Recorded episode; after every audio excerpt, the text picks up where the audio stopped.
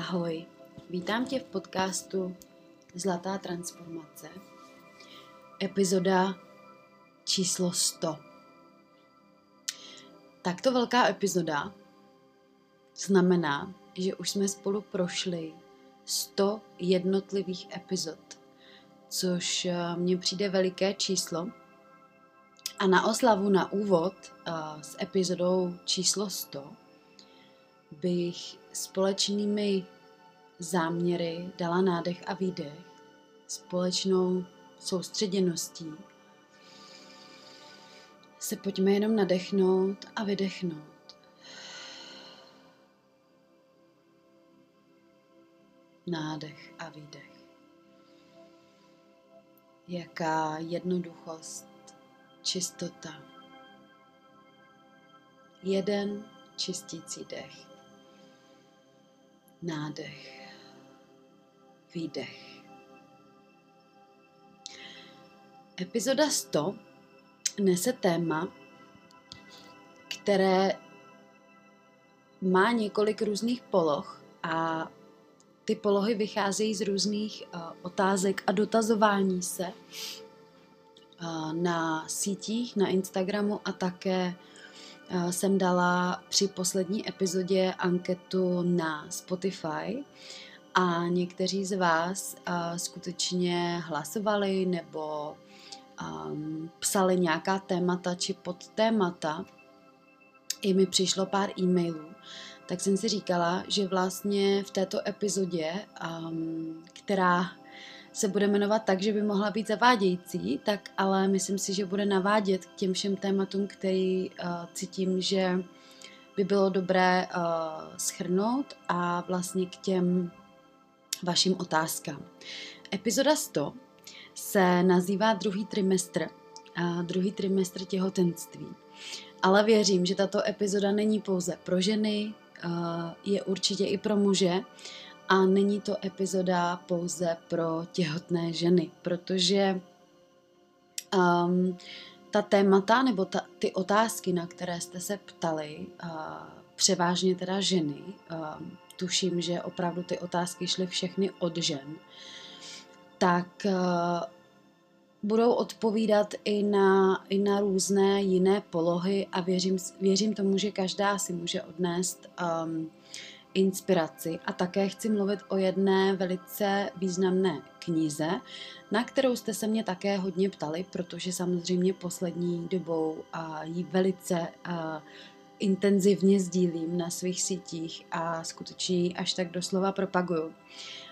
Nemám žádnou spolupráci s touto s tímto portálem ani, ani s touto ženou, ale prostě ta knížka je tak um, tak uh, into the point, jak se říká, že um, z ní může čerpat nejedna žena či muž a ať už se rozhodnou jít cestou um, vzájemného spolutvoření, uh, nového života, ale vůbec ani pokud by, protože ta knížka vypráví v podstatě nebo na, navaz, na, navádí na, na um, na porod a těhotenství eh, z určitých úhlů pohledu, ale zároveň vlastně v té knize jsou obsaženy všechna témata, která eh, se sebou souvisejí a právě tím vším eh, je stejně na tom prvopočátku život, znovu zrození, rození.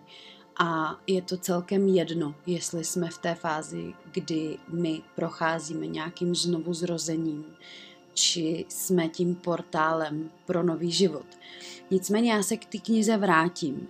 Um, epizoda 100, tedy um, druhý trimestr těhotenství. Já jsem dostala totiž různé otázky i na základě té poslední epizody a já vnímám, že to všechno, co tady dneska můžu obsáhnout, spolu souvisí.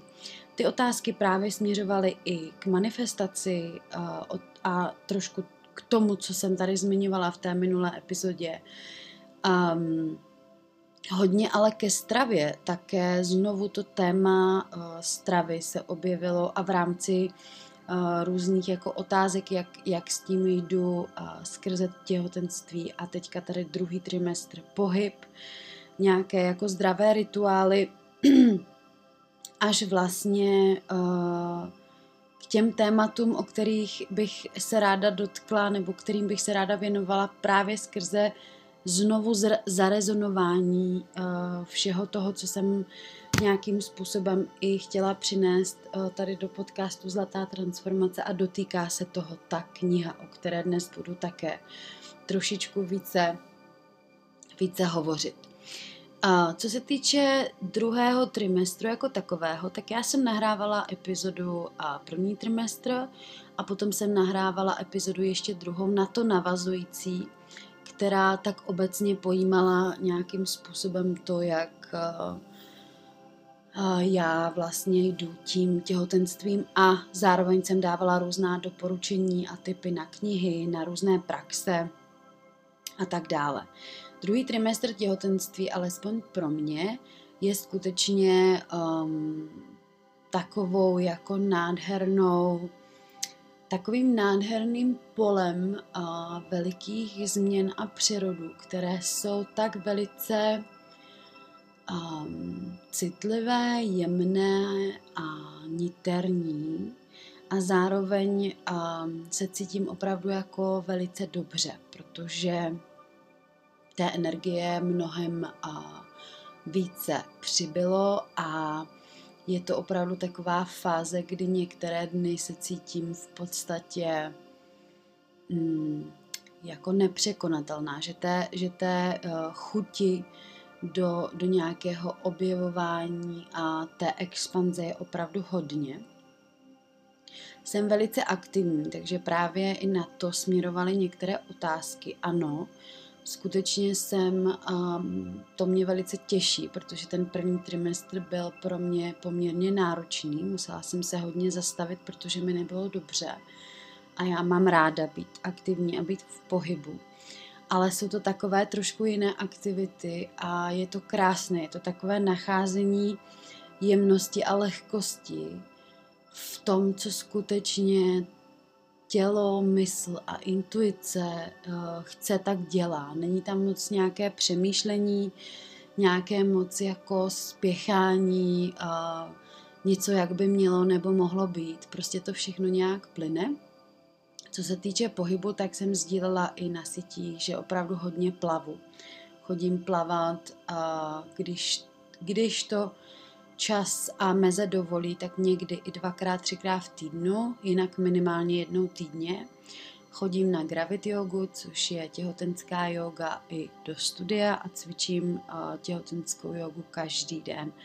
Opravdu každé ráno se dostávám do svého těla způsoby, který už mi jsou známý, protože praktikuji uh, jogu léta ale řekla bych, že v tom nacházím zase takovou jinou polohu, nějakou jinou jemnost. Hodně dýchám, snažím se tak jako koncentrovat, eh, meditovat, hodně afirmuju a právě mám různé eh, typy na různé portály a už velice zkušených žen, takže mám různé afirmace nejenom od své duly, ale také v angličtině a z různých jiných prostorů, které jsou pro mě inspirativní. Určitě se dostanu právě k autorce té knihy, protože i od ní mám nějaké afirmace. A pak ty otázky směřovaly také hodně na stravu. Tak já už jsem zmiňovala jako třeba ten první trimestr, kde mě bylo opravdu hodně špatně, tak člověk skrze to těhotenství skutečně nastupuje ještě mnohem více do té intuitivní polohy toho, co to tělo si skutečně žádá. A v tom je to nádherné vidět, že to skutečně funguje, protože v tom těhotenství já vnímám, že každý týden nebo každé dva týdny si to tělo vlastně říká úplně o jiné potraviny a střídá veškeré spektrum všeho toho, co zrovna potřebuje. Takže jsou období, kdy je potřeba všechno zelené a doplňování zelených potravin od prostě uh, špenátu, salátu, chlorel a nevím čeho všeho. Pak přijde najednou červené období a je potřeba spousty řepy Um, a je to krásný, protože se to opravdu, to tělo si o to říká úplně samo. Aspoň když jsme uh, schopné ho vnímat a slyšet, tak uh, není potřeba se vůbec jako ladit na nějaký plány a co by se mělo a nemělo. Prostě skutečně jenom dávat tomu tělu, o co se říká. Já teď mám období, kdy moje tělo skutečně prahne po ostružinách, borůvkách, datlích, rituálním kakao. Potřebuju samé jako tmavé potraviny, což je taky hodně hořčík, železo, taková jako výživa um, skrze tyto potraviny mi dělá moc dobře. A co jsem objevila, je úžasná věc od Greenways. Dělají vlastně koncentrovanou borůvku, což je v podstatě úplně jako hm, hodně silný koncentrát, který se dá dávat třeba do smutíček. A ta borůvka je úžasná na trávení, je úžasná na právě um, krásné vyvažování cukru v těle, takže potom pro tu hormonální polohu, kdy třeba hrozí těhotenská cukrovka, která víme, se dá korigovat pouze a jenom stravou, tak je dobré třeba ji zařadit. Um, a speciálně u toho trávení, protože ženy od toho druhého trimestru mývají různé polohy, které opravdu to trávení jako zpomalují. Někdo trpí velice na zácpy, Někomu bývá špatně, ale nejsou to takové ty nevolnosti prvního trimestru, je to spíš pálení žáhy, taková jako těžkost, plnost. A I tyto projevy se někdy objevují a tam opravdu funguje báječně rituální kakao. Stačí si udělat trošičku silnější dávku po ránu a opravdu ten záchod funguje, doplní se železo, magnézium a to je vlastně to, co když nám chybí, tak způsobuje zácpy. Takže opravdu jako doporučuju, kdo neaplikuje a může to být i tady, kdo mě teď poslouchá a není těhotný, nejste těhotná, eh, tak eh, to rituální kakao skutečně pomáhá s trávením, eh, jak se doplní prostě v tom ženském hormonálním cyklu magnézium a hořčík, tak všechno začne fungovat, látková výměna funguje a většinou, když nefunguje, tak tam chybí tyto polohy. Samozřejmě všechno to souvisí, trávení souvisí s našimi ženskými orgány, s tím, jak přijímáme naší ženskost a dost často spoustu žen ani neví, chodí po různých um, prostě řeší různé problémy se zažíváním a dost často to vychází z hormonální oblasti vlastně toho, toho našeho ženství. Je to spojený s cyklem, s jeho intenzitou, náročností, krátkostí, nebo to, jak ho máme dlouhý, jak se ten cyklus projevuje a tak dále. A potom samozřejmě toto se projevuje a promítá i do toho těhotenství a potom i porodu, protože záleží třeba na tom, jak dlouhý ten cyklus máme. Ale to je zase trošičku jiná rovina. Nicméně ano, ta strava, já doplňuji tyto potraviny, doplňuji potraviny nebo um, prostě se stravu tak, co cítím, že v tu chvíli potřebuju. Skutečně jsem pořád stále a teď tomu říkám takový exceptional uh, vegan, protože já opravdu uh, mléčné uh, produkty, laktózu nemůžu a je to už léta letoucí, co jsem to zjistila a vůbec mi tyto produkty nechybí. A velice dlouho jsem si říkala, jak to asi bude v tom těhotenství, protože víme, že v těhotenství se prostě opravdu všechno mění a to se mění skutečně, i ty chutě, i, i ta strava tak za celou dobu to nepřišlo ani jednou. Takže co se týče nějakých jako mléčných produktů a laktózy, eh, nekonzumuju vůbec nic. A z mýho takového jako se, sebe eh, sama studia a researche vlastně vnímám, že um, ty potraviny pasterizovaného mléka a laktózy jsou vlastně úplně nejhorší pro náš organismus. Co se týče trávení, zažívání, pleti, vnitřních orgánů a vůbec vlastně ženám. Samozřejmě někdo by se asi se mnou tady hádal podle typologie krve.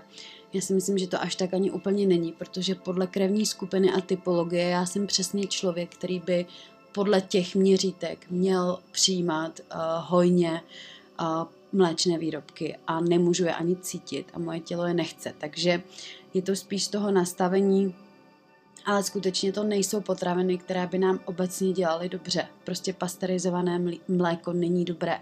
Takže uh, mě tyto potraviny nechybí, já nejsem žádný milovník síru a podobně. Nicméně, uh, když uh, potřebuji, tak jsou krásné alternativy uh, rostlinných mlék, které se dají dávat jak do omáček, tak do kávy a kamkoliv jinam. Takže eh, tady s tím vůbec jako nevnímám, že by byl problém. A říkám exceptional vegan, protože to veganství pro mě samozřejmě znamená hlavně to vypuštění eh, těch mléčných výrobků. To, že jsem vegetarián už více jak 10 let, to jsem tady zmiňovala několikrát. Nicméně během toho prvního trimestru se dvakrát objevilo, takže jsem dvakrát měla kuře a od té doby jsem ho nepozřela, prostě už se asi naplnila kapacita a moje tělo dál maso nechce. Nicméně občasně přichází to, že mám chuť na rybu. Takže jsem si několikrát dala během toho teďka druhého trimestru bílou rybu a bylo to pro mě veliké překvapení, protože prostě ani ryby dlouhá léta nejím a vůbec jsem na ně neměla chuť a prostě v tom těhotenství takovéhle věci můžou přijít. Takže je velice důležitý i jako nechávat nějakou otevřenost tomu, co uh, náš dietní plán um, vyžadoval, nebo co tam bylo, nebylo, protože skutečně ta strava se prostě proměňuje a je důležitý vnímat ty signály těla. Nicméně tedy proto exceptional vegan, protože stále uh, to držím eh, v rámci toho, co potřebuji, ale když se objevuje něco navíc, tak prostě si to dávám. A určitě teďka, jak jsem zmiňovala, všechny ty potraviny, které jsou také samozřejmě super potraviny, protože borůvka, um, ostružiny, rituální kakao, to jsou všechno super potraviny, které i v rámci jako zdravého hormonálního cyklu, že nám velice prospívají, protože jsou detoxikační, jsou, podporují trávení, pomáhají právě ty, všechny ty, mm, oni říká se tomu black stuff, ten, ty vlastně černé potraviny nám dělají velice dobře. Takže pokud cítíte, že vám třeba uh, něco takového rezonuje a máte pocit, že vám to v jídelníčku chybí, tak to prostě doplňovat. Uh, sice udržujeme nějakou lokálnost, na druhou stranu uh, prostě ostružiny, borůvky. Kdo má zásoby, tak bude mít plný mrazák. My mm, si děláme zásoby pravidelně, protože prostě víme, že toto jsou potraviny, které budu potřebovat. A je důležitý uh, vnímat, prostě vnímat to tělo a doplňovat spousty jako bílkovin a zdravých uh, kvalitních tuků se dá opravdu bez masa a bez, bez, uh, bez síru, bez pasterizovaného mléka. Uh, úžasný typy na zimu, různý indický dály a dají se prostě dělat báječný kary, vegetariánský, veganský verze, jako člověk to opravdu nepotřebuje, je to jenom o tom se naladit a skutečně celý těhotenství, ať už se uh, objevuje cokoliv, tak jak jsem zmínila, přišlo to dvakrát v prvním trimestru, ale že by jako moje tělo mělo pocit, že strádá nebo že mu něco chybí, že potřebuje maso, tak to je opravdu obrovský jako mýtus a je to program. A myslím si, že uh, já znám spoustu žen, který prostě porodili um, děti a jsou veganky i s dětma a znám ženy, které prostě maso jedí a skutečně to o tom není, takže je to, je to hlavně o našich myšlenkách a o našich programech.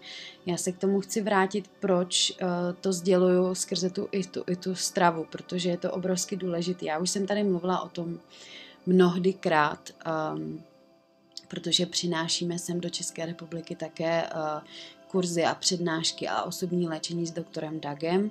Kdo by si mě teďka poslouchal poprvé, eh, tak doporučuji projet si zpětně Zlatou transformaci, najít si epizody o quantum healing, buněčná rezonance, metody CRQH. Hovořím tady o tom velice často, kdy vlastně doktor Doug a jeho cesta, jeho léčení mluví o tom kvantovém léčení skrze těla a buněčnou rezonanci. To znamená, všechno, co máme v buňkách, je propsáno v mysli.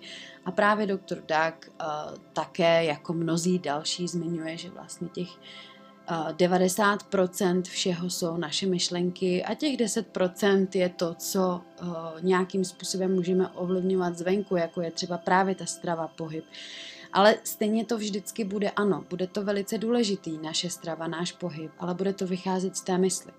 Protože i ty návyky, já tady o tom často mluvím, zdravé návyky nebo zdravé rituály, zdravé mm, nastavení toho, jak fungujeme v každodennosti, stejně vychází z té mysli.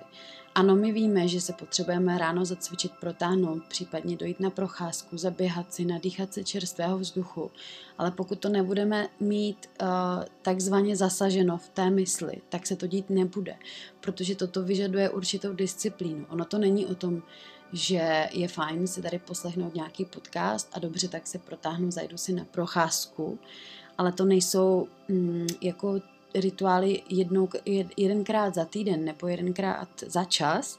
To jsou skutečně malé rituály, které se aplikují každý den, aby to tělo, mysl a pružnost, vlastně flexibilita toho našeho systému celkově byla stále vyladěna. Tak tyto, tyto takzvané rituály se musí opakovat.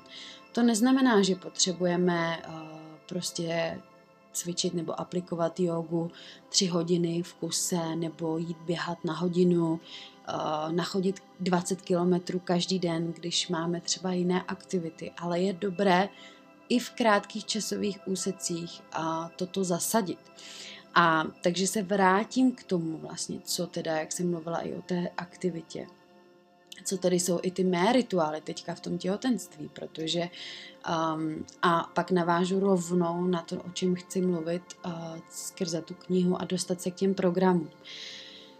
Protože um, právě i uh, když si začneme uvědomovat, že tedy jsme tvůrci toho svého um, toho svého dne, toho svého života, toho svého nějakého nastavení, tak je potřeba dělat určité věci. A abychom se cítili dobře, abychom se cítili fit, aby jsme byli kreativní, aby jsme mohli tvořit, potřebujeme mít to tělo uh, naladěné, rozhýbané, flexibilní a tím pádem potom máme flexibilnější i mysl.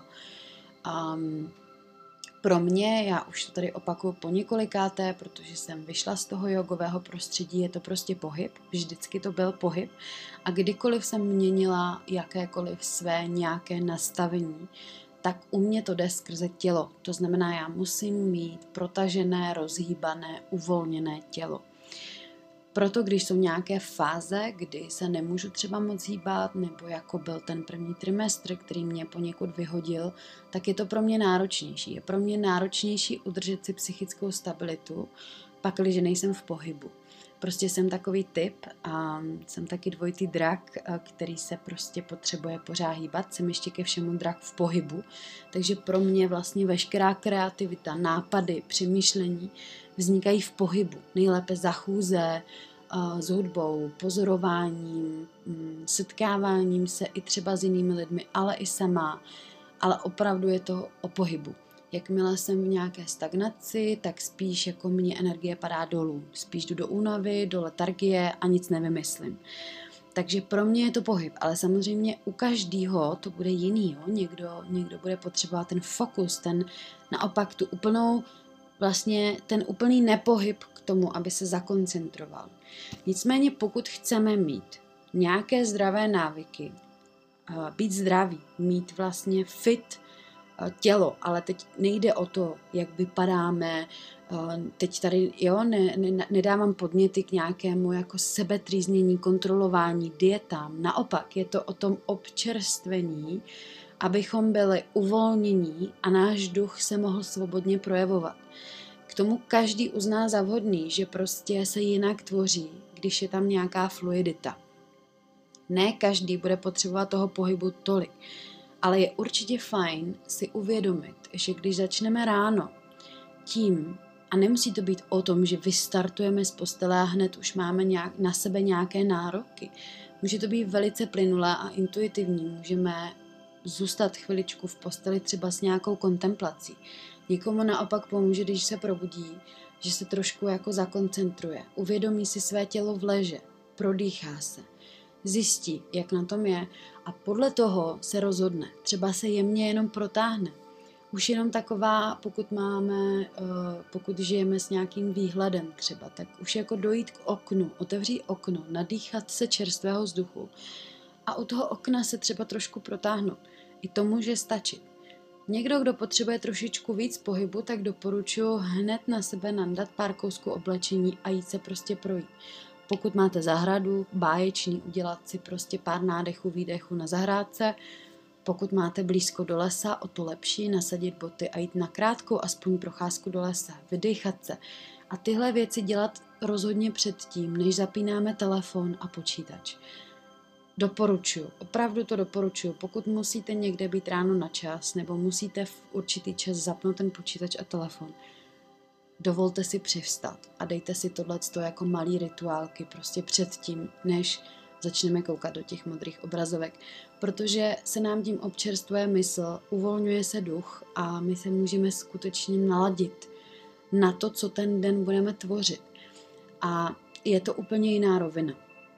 No a potom můžeme zařadit další věci. Pokud prostě máme čas, tak uh, můžeme sednout do meditace, nebo můžeme si dát další procházku, nebo si třeba můžeme dát nějakou intenzivnější jogovou praxi. A ptali se mě tady asi tři ženy na to, jak vypadá moje ráno. Jaké jsou ty skutečné moje rituály. Tak já uh, mám pocit, že už jsem to zmiňovala, ale já skutečně mám každé ráno úplně jiné. Já jsem obrovsky intuitivní v tom, co potřebuji dělat. Takže někdy je prostě ráno takový, že mám trošku pomalejší, že tak jako jsem v té posteli díl, přejímám, co tak jako vydechávám, pak jdu přesně k tomu oknu, tam se tak jako protáhnu, prodechám a buď mě to rovnou vtáhne do nějakého takového jako mýho vnitřního prostoru, tak začnu nějakou jakoby jogu, ale někdy ta yoga je třeba tanec, někdy mám chuť si pustit hudbu, někdy mám chuť trošku otevřít hrdlo, zaspívat si. Hodně uvolňuji pánev, hodně jako se snažím skrze tu pánev, speciálně teď v tom těhotenství.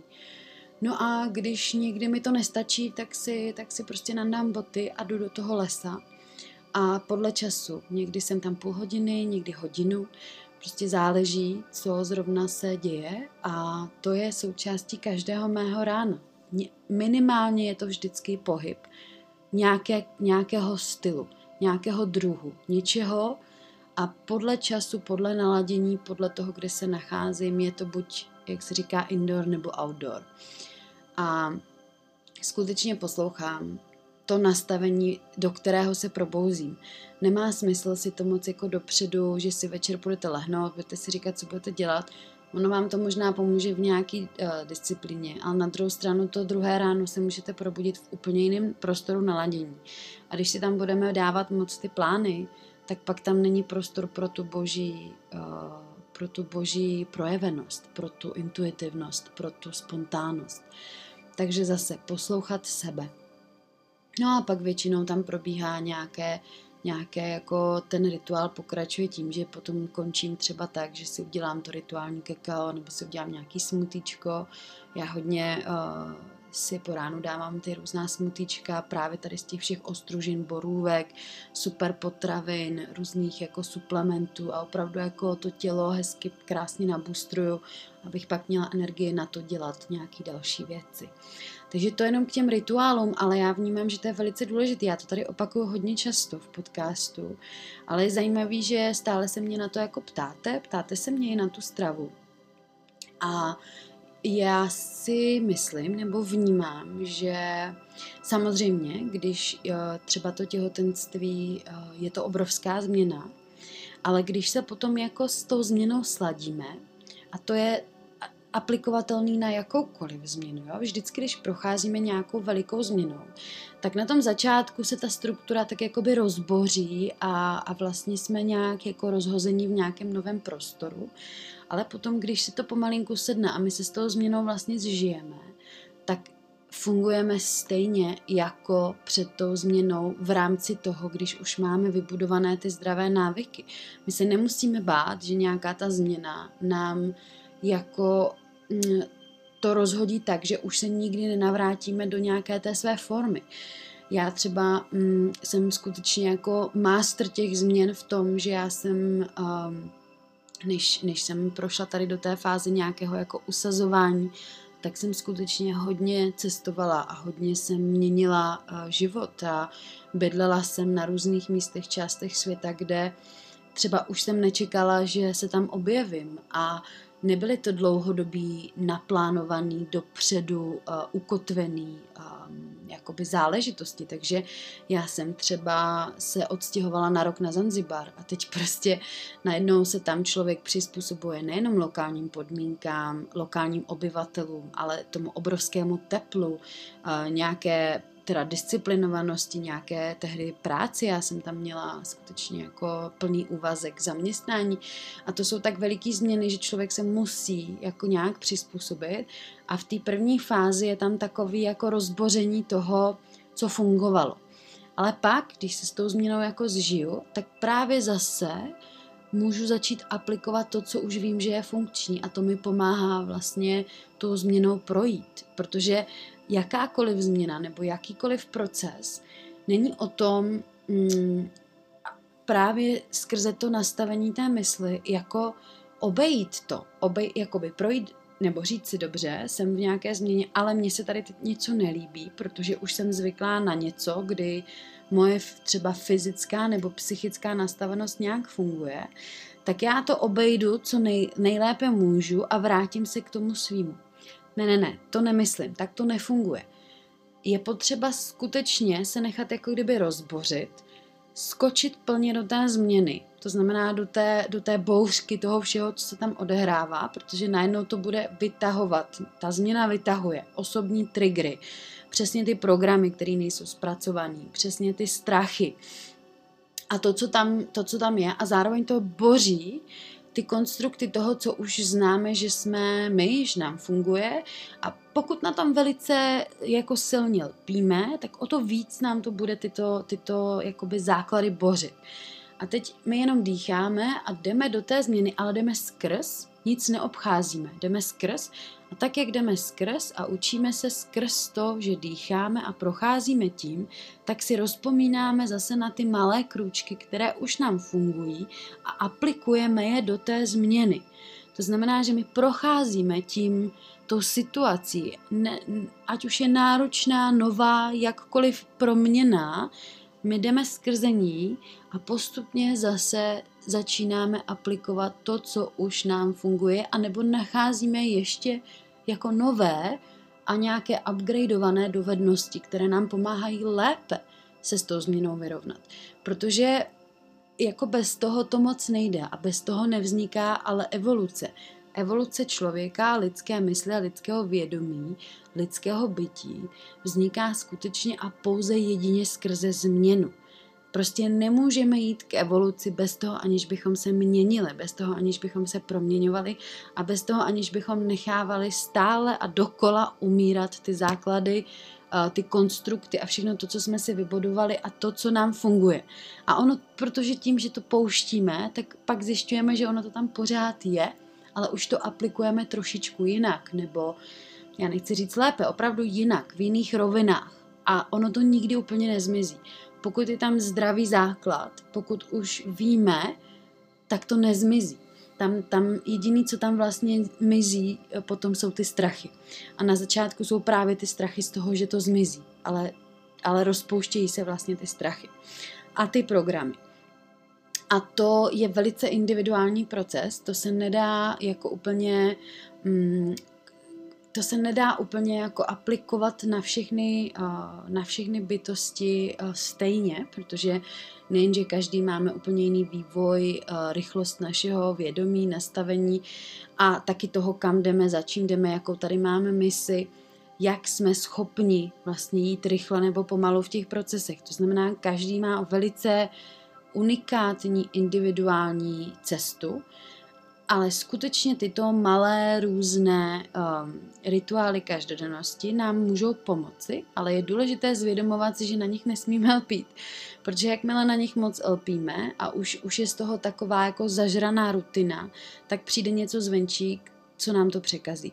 Ať už to je právě nějaká veliká změna, nebo nějaký zdravotní problém, nebo něco, kdy nemůžeme prostě ty své lpěcí návyky aplikovat. A to je velice jako důležitý si zvědomit Um, takže neustále být v té flow, že se všechno mění a že skutečně potřebuji aplikovat hlavně věci skrze intuici. Potřebuji být intuitivní.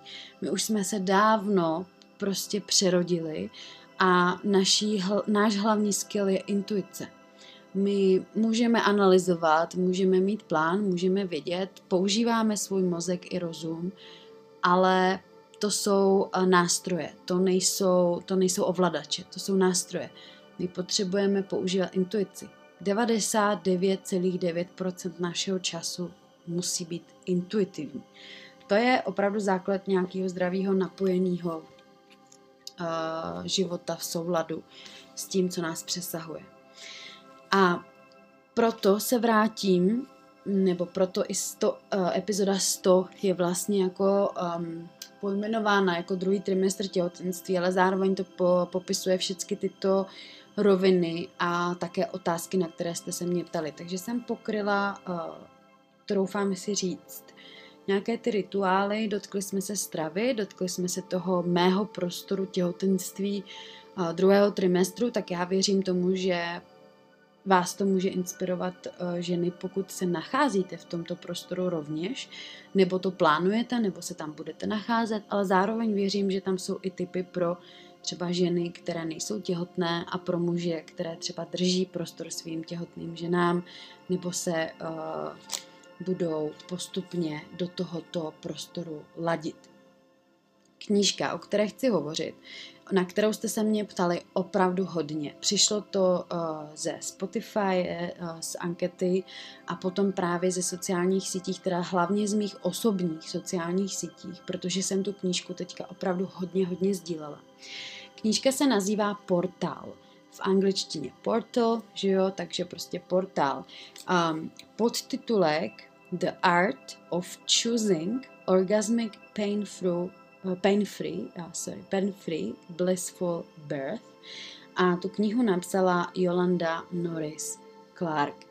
Tato knížka, pokud to říkám správně, tuším, uh, je pouze v angličtině. Nebo já jsem ji alespoň nehledala, ale myslím, jakoby překlad český jsem nehledala, ale myslím si, že nebude český překlad, protože já jsem uh, si Jolandu našla skrze sociální sítě. Doporučuji si ji najít na Instagramu, protože přidává i velice uh, jako zajímavý videa, povídání, podcasty. Jolanda na Instagramu je Bauhaus Wife. A Jolanda má sama dneska, uh, protože když psala tu knihu, tak tam měla devět Eh, dětí. A dneska, protože porodila, není to tak dlouho, asi tři, čtyři týdny, možná i kratší čas, teď bych určitě ještě drží šestý nedělí, porodila své desáté dítě. Jako musím říct, že v dnešní době deset dětí uh, svojí vlastní vlastně cestou, kapacitou rodila všechny děti vlastně v domácím prostředí a nutno říci, že sama. Ty první, první uh, porody ne, tam, tam měla nějaké duly a nebo uh, midwife, uh, porodní asistentky a ty poslední porody už rodila jenom v domácím prostředí své rodiny a manžela a úplně to poslední miminko porodila dokonce úplně, úplně sama i bez manžela, protože si to chtěla vychutnat. Takže opravdu žena, která v mých očích je mistrině porodu. A skutečně už teda tím, že má sama 10 dětí a samozřejmě ona i prošla uh, nějakou jako midwifery school, byla porodní asistentkou dlouhou dobu, nicméně poté úplně, úplně, úplně vystoupila z jakéhokoliv systému. Uh, ona i hodně popisuje v té knize i jako vlastně ten, ten alternativní systém, který je vlastně pořád systém. A, a vystoupila a, a začala vlastně dělat všecko úplně jako svým vlastním a, procesem, svojí vlastní cestou. Dneska dělá s, ještě s další ženou, má, má akademii, dělá kurzy, školení, uh, doprovází ženy, tuším, i jako v rámci porodu, minimálně jako coaching, nevím, jestli chodí vyloženě fyzicky k porodům, to, to nevím, jestli v tuto chvíli dělá. Nicméně ale Jolanda je kanaděnka žijící momentálně v Nicaragua, takže pro nás v Čechách uh, tady není, ale samozřejmě věřím tomu, že by spoustě ženám mohla určitě pomoci online. Nicméně já si dovoluju doporučit tuto knížku všem ženám i mužům, těhotným, netěhotným, rodícím, nerodícím, plánující děti či ne, k zakoupení a ke studiu, k samostudiu, protože tato kniha je skutečně Bible. Je to knížka, která je teda, vyžaduje znalost angličtiny, protože samozřejmě i některé ty termíny, není to úplně, bych řekla, jenom pro uh, basic English, chce to trošku rozumět. Uh, třeba se časem nechá přeložit, třeba bych mohla Jolandě nabídnout český překlad, uvidíme.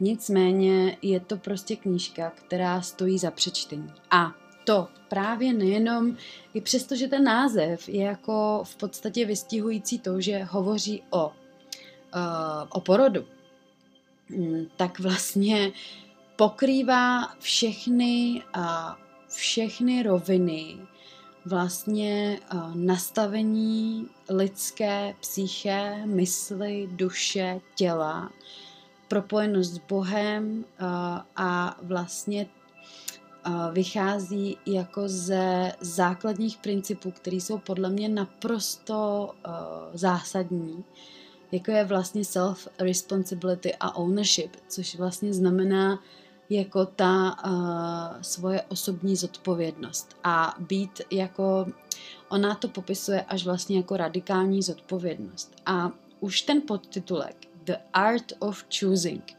je vlastně umění si vybrat. A celá ta její kniha vlastně popisuje um, fakt, uh, který uh, vytváří nejenom potom to, že eh, jaký máme porod, jaký máme těhotenství, jaké přivádíme děti na svět, ale vlastně obecně jak žijeme, že je to vlastně všechno jenom volba.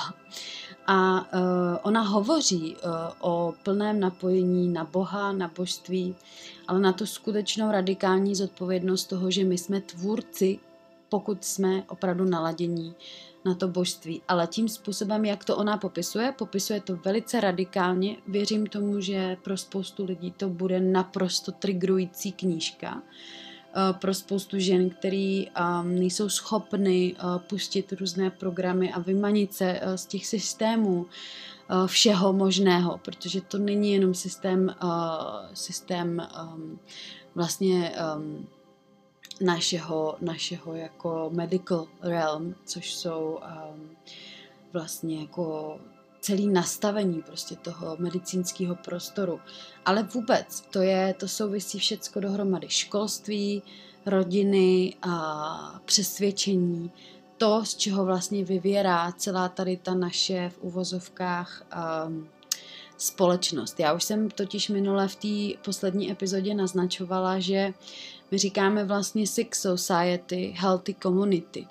A to je o tom, že celá společnost je vlastně nemocná a jediný to uzdravení spočívá v tom komunitním způsobu myšlení. A to není o tom, že se musíme odstěhovat všichni někam do přírody a žít v komunitních domech. To komunitní smýšlení znamená, že každý z nás má svoje místo a jako komunita spolupracujeme. A je to jedno, jestli každý skrze svých domovů, rodin, jestli tvoříme společné projekty, pracujeme na něčem online nebo fyzicky. To neznamená jo, nějaký jako Woodstock ideu, znamená to prostě přerodit se z té opravdu jako sik, nemocné společnosti do toho, kde spolu tvoříme. A tam vlastně od toho se všechno odvíjí. A život jako takovej se odvíjí od základního portálu. No a tím je ten vlastně porod, kdy, kdy naše, mm, naše uh, i my sami vlastně, jo, procházíme, že jo, uh, portálem toho, toho zhmotnění, kdy jdeme vlastně do hmoty a stáváme se manifestovanou bytostí. A navazuju právě na tu poslední epizodu, kdy jsem hovořila o té manifestaci. A to samé o tom vlastně mluví Jolanda v té knize, protože já už jsem tady zmínila, že manifestujeme 24-7 ať už si to uvědomujeme či neuvědomujeme. My jsme fyzické bytosti a všechno, na co myslíme, všechno to, co máme v našich myslích, ať už je to odpadkový koš nebo je to nebeská uh, rovina vnímání, všechno to manifestujeme. A ta radikální zodpovědnost, právě která s tím souvisí, která souvisí s tou manifestací, vlastně tedy hovoří o tom, že nemůžeme už naskakovat do toho uh, systému té oběti, že už nemůžeme žít v, té, v tom vědomí toho, že jsme obětí, že nám se jako něco děje, že za to může náš partner, že za to můžou naši rodiče, že za to může vláda, že za to může systém. Ano, my víme, že tady to nastavení té staré, nezdravé a nefunkční společnosti je, ale pokud už přejímáme úplně jiné stupně toho vědomí, tak už nepotřebujeme naskakovat do té oběti a pořád zvědomovat, že to tak je. My potřebujeme tvořit nové. A ono to ale není tak eh, jako samozřejmé nebo tak jednoduché, pokud nemáme zpracované ty své programy. Protože pokud ty programy jsou stále aktivní, tak my stále naskakujeme do té oběti a vlastně zaháčkováváme se do těch nezdravých, toxických vztahů, do té neplodnosti, nefunkčnosti, nezdraví a, a to, to opravdu to všechno ze sebou souvisí. Um, celkově projít do úrovně vědomí, ve které se nachází tady ta kniha, je skutečně hluboce se ponořit do té králičí nory a začít odhalovat ty jednotlivé skutečnosti toho, jak to je a jak to bylo. A uvědomit si, že tady je nějaký systém, který nebyl zdravý, nebyl funkční a není to žádná záležitost uh, posledních pár let a poslední nějaké jako transformace, kdy se ty věci zviditelňují. V podstatě to vypadá, že to je od prvopočátku. A je to jakási dualita, je to jakýsi nějaký prostor, ve kterém jsme se prostě ocitli. A já věřím tomu, a myslím si, že jsem jako to pochopila správně, že tomu tak uh, rozumím, že tomu věří i Jolanda skrze tuto knihu, že ta radikální zodpovědnost uh, je to, jak my se z toho můžeme vymanit. Ve smyslu, že se skutečně rozhodneme, že se vydáme na cestu toho léčení, toho poznání, poznání psyché, mysli, duše, bytosti, prostě té komplexnosti lidského počínání. A začneme tak skutečně žít, začneme to aplikovat. Začneme mm, inspirovat sebe i okolí tím, že můžeme. Ale to znamená, že v 99,9% budeme působit uh, striktní, uzavření, budeme spoustě lidem říkat ne, budeme se měnit, lidé s námi nebudou souhlasit, budeme spoustu lidí triggerovat, budeme se dotýkat věcí, kterým lidem nebude pohodlně v naší přítomnosti, budou se před náma různě schovávat, kroutit a nebude to žádný poplácávání po ramínkách, že jsme jako superhrdinové. Protože i ty superhrdinové uh, jsou um, tak trošku v tom obětním principu toho vědomí. Protože uh, ty tři úrovně projevu oběti jsou vlastně buď jako oběť, který se stále něco děje, nebo je to oběť, která mm, jako je součástí příčin nějakých kolektivních událostí, aniž by si jako ala uvědomovala. A nebo je to vlastně oběť, která se jako přesunula do toho, že, že všechny spasí, zachrání a je vlastně tedy superhrdinou. Jenomže um, ty roviny, kde my se máme potkat jako manifestovaná komunita, jsou založeny na zdravém základu, ne na toxicitě. To znamená, že tam je potřeba udělat nějaký radikální kroky a projít do té radikální zodpovědnosti, že už řeknu ne všemu tomu, co mi vlastně ubližuje, ale to vychází ze mě. I přesto, pokud žijeme v různých jako nefunkčních vztazích, nebo máme, máme partnera, který se nějak projevuje, máme rodiče, kteří se nějak projevují a budeme říkat, no, ale já je nemůžu změnit, oni jsou prostě takový a makový, já nemůžu změnit. Ne, ne, my je nemůžeme změnit, ale my můžeme změnit sebe, ty své programy, ten svůj přístup.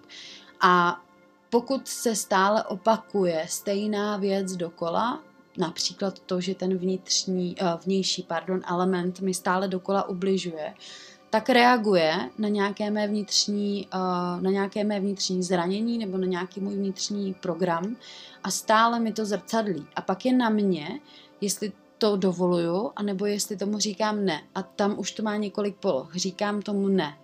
Odcházím nebo dělám nějaký radikální řešení. Jdu na terapii, jdu, jdu si poléčit teda ten zraněný program, anebo si mám uvědomit, že tenhle ten typ toho vztahu už není pro mě.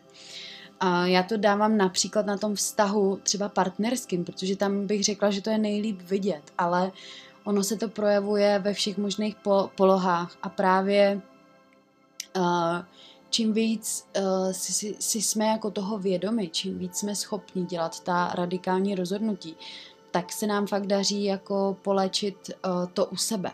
Protože ono v těch vztazích, jakýchkoliv vztazích, je to jednodušší vidět, protože to ta druhá polarita nám to zrcadlí.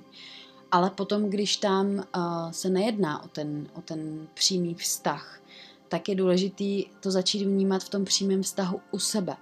A to se právě projevuje v těch uh, oblastech života, jako je třeba porod, nebo jako je nějaká velice intenzivní uh, vlastně přerodová situace, kde jsem sama za sebe, kdy nemůžu házet tu vinu na, na partnera, na, na prostě ostatní lidi, ale skutečně si musím uvědomit, že to jsem já.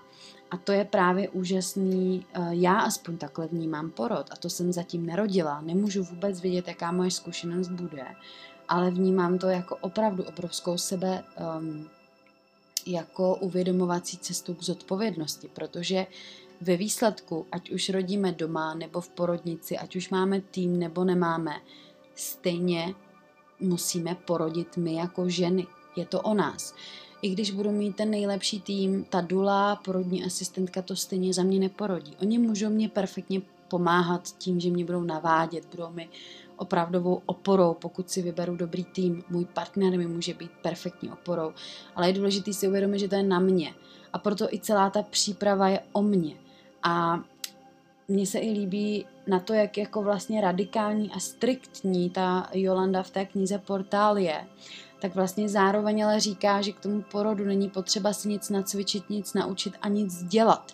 Tam je vlastně potřeba jenom být, ale umět být v tom odevzdání. Úplně vlastně odevzdat tu kontrolu a nechat vlastně ty přírodní síly v podstatě toho mm, nejvyššího, nejmocnějšího projevitele všech projevených a se skutečně projevit a pustit vlastně celý, celý ty otěže toho všeho a nechat skrze sebe vlastně tuto mocnou sílu projít a porodit. A ono to takhle všecko působí, zní, jo, můžeme si nadechávat, cvičit, afirmovat, ale skutečně ten, ten moment jde, ta, ta, ta, ta úplná projevenost toho okamžiku se stejně u každé ženy projeví v tu danou chvíli, jak moc je schopná se tomuhle otevřít. A není to, není to určitě, mm, není to určitě, je to veliká mystika, veliká alchymie, ale zároveň je to tady dostupný nám všem. A teď to, to obrovský vědomí toho, že to je dostupný nám všem a každý ženě, a v podstatě i každému muži, který, který je tou oporou, tou asistencí, protože ten muž je velice důležitý, speciálně pokud u toho porodu je a, a držet prostor té ženě, tak si musí sakra umět zpracovat ty své strachy, aby je tam neprojektoval, protože jeho strachy, um, jeho bolesti, jeho zranění prostě může vyprojektovat do té ženy tak, že může zkazit celý porod v podstatě. A to stejný samozřejmě důla, to stejný porodní asistentka, záleží, jak moc jsou zaháčkovaní v tom systému, jaký mají programy a prostě s tím vším je potřeba nakládat a pracovat. Proto žena musí být extrémně napojená na svou intuici a skutečně vědět, koho si vybírá do týmu, koho chce mít v tom svém prostoru, té bezprostřední projevenosti té síly, protože tam se žádná maska nehodí. Tam je potřeba úplná autenticita, úplná divokost a schopnost se plně projevit, protože ta žena se v tu chvíli potřebuje projevit a musí se úplně odhalit. A jde vlastně do největší intimity sama se sebou, protože se může projevovat tak, jak si ani netroufá uh, v té nejintenzivnější představě prostě představit. Jo? A a tohle si uvědomit. Tohle si dopředu uvědomit, že to jsou různé polohy toho, co se bude dít nebo co se může dít. A že je potřeba si opravdu poskládat, jak to chci a jakou já v tom mám zodpovědnost. A to je ale aplikovatelný do každé situace. Jenom čím víc intenzivní situace je, tak vlastně vybízí k mnohem větší jako té zodpovědnosti a uvědomování si.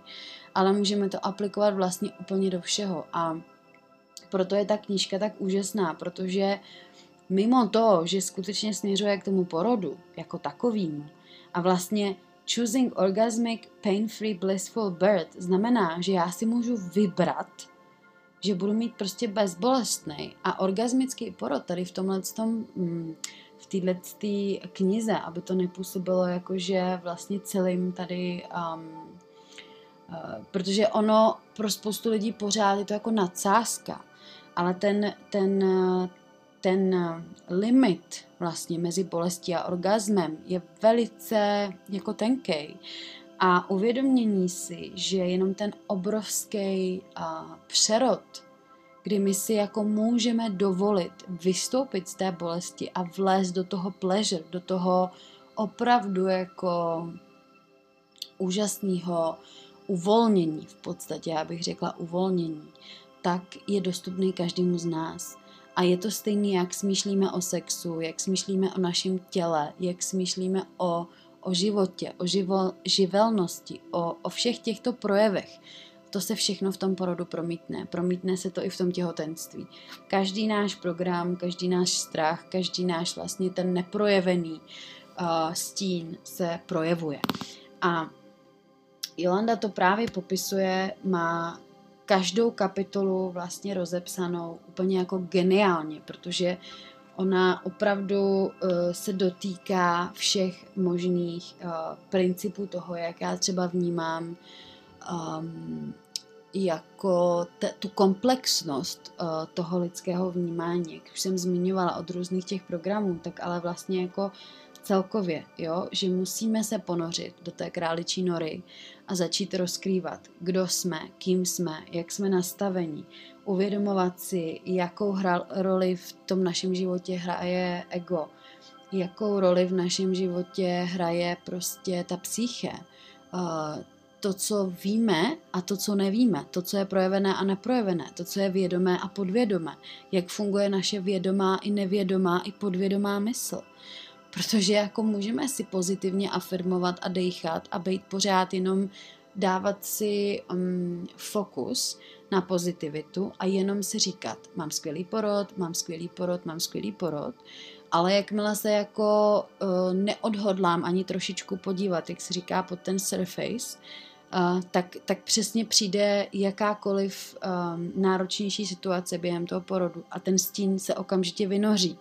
To znamená, že to není jenom o jako fokusování se na pozitivní vizi. Ano, to je pozitivní vize, že si dovoluju mít bezbolestný porod a jít za tou vizí, že to chci tak a tak, ale po té cestě, když k tomu jdu, tak si uvědomovat, jaké strachy, jaké bloky a jaké úrovně toho podvědomí se tam prostě plazí jako stín.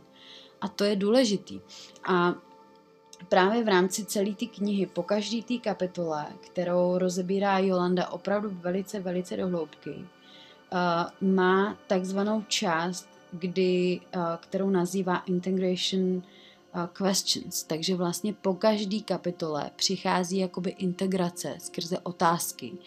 A tam je ten prostor, kdy si jako sedám, čtu si ty otázky, já si k tomu beru normálně prostě svůj sešit a a vypisuju. A vypisuju, co se mi vynořuje, protože ona míří skutečně jako into the point, takže tam se začnou vynořovat nějaký právě třeba ty přesvědčení, proč si myslím něco, že je tak nebo onak. Nebo když popisuje nějakou část uh, v té kapitole, tak jestli to ve mně vytváří nějaký trigger. A co mě vlastně na tom triggeruje?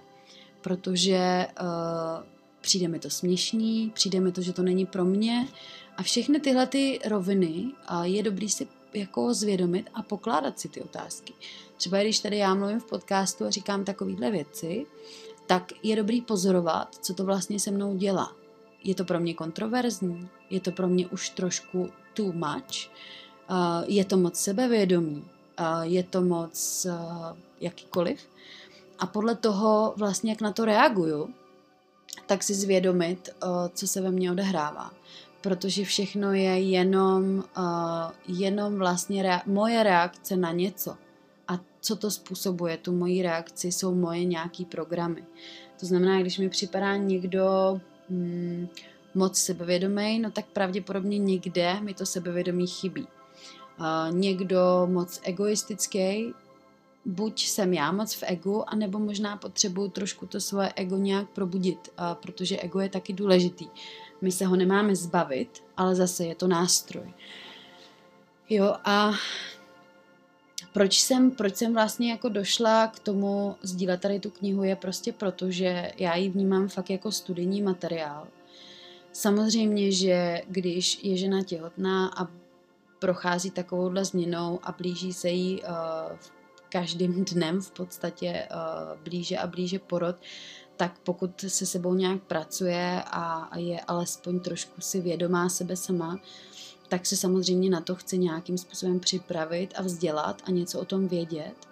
Ale já jsem z toho uh, opravdu celého studijního procesu té knihy prostě došla k závěru, že je fakt pro všechny ta knížka a že, že by bylo fajn, kdyby si ji víc a víc lidí přečetlo, protože ona opravdu dochází k těm velice základním bodům, jako je uh, opravdu, jak jsem říkala, králičí nora, jak funguje celý ten systém, zároveň to, jak je velice důležitý být v souladu s Bohem, jak je důležitý mít víru a kultivovat jí, jak je důležitý vlastně vůbec být v alignmentu. A já jsem o tom tady taky hodně mluvila. Alignment je vlastně takzvaná osa, to napojení, přímý napojení na Boha nebo na zdroje, můžeme tomu říkat na na vesmír, eh, na zem, samozřejmě i na zem. Jo, je to, já to beru jako jeden celek. Já když mluvím o Bohu, když mluvím o vesmíru nebo o věčné energii, která všechno přesahuje, já neodděluji zem od nebe nebo od vesmíru. Já vnímám ten zdroj a zdroje vlastně všude. Uh, nahoře, jak nahoře, tak dole. Hmm zmiňuje opravdu tu radikální zodpovědnost, což je velice důležitý v každé části našeho života, pokud chceme tvořit svůj vlastní příběh. A už ten název The Art of Choosing. Znovu to zmíním, The Art of Choosing, umění si vybrat. Takže já přeju nám všem, a ať už těhotným, netěhotným, budoucím rodič, rodičkám a rodičům, ale i tvůrcům, nám všem, kteří jsme se rozhodli tvořit a držet novou vizi, jít tím životem zdravě, ve zdraví, v komunitě a v, rov, v rovnosti nějakých nových záměrů a radosti a lehkosti, aby jsme byli schopni uh, a byli v tom umění si vybrat. Abychom byli schopni si vybrat tu cestu a to, pro co jsme se rozhodli sem přijít, sem na zem, se manifestovat, se probudit, tvořit, protože to je uh, základ našeho bytí, naší esence a je to naší misí. Je to naší misí se probudit a držet tady, držet tady novou vizi. Takže si v závěru dáme nádech a výdech.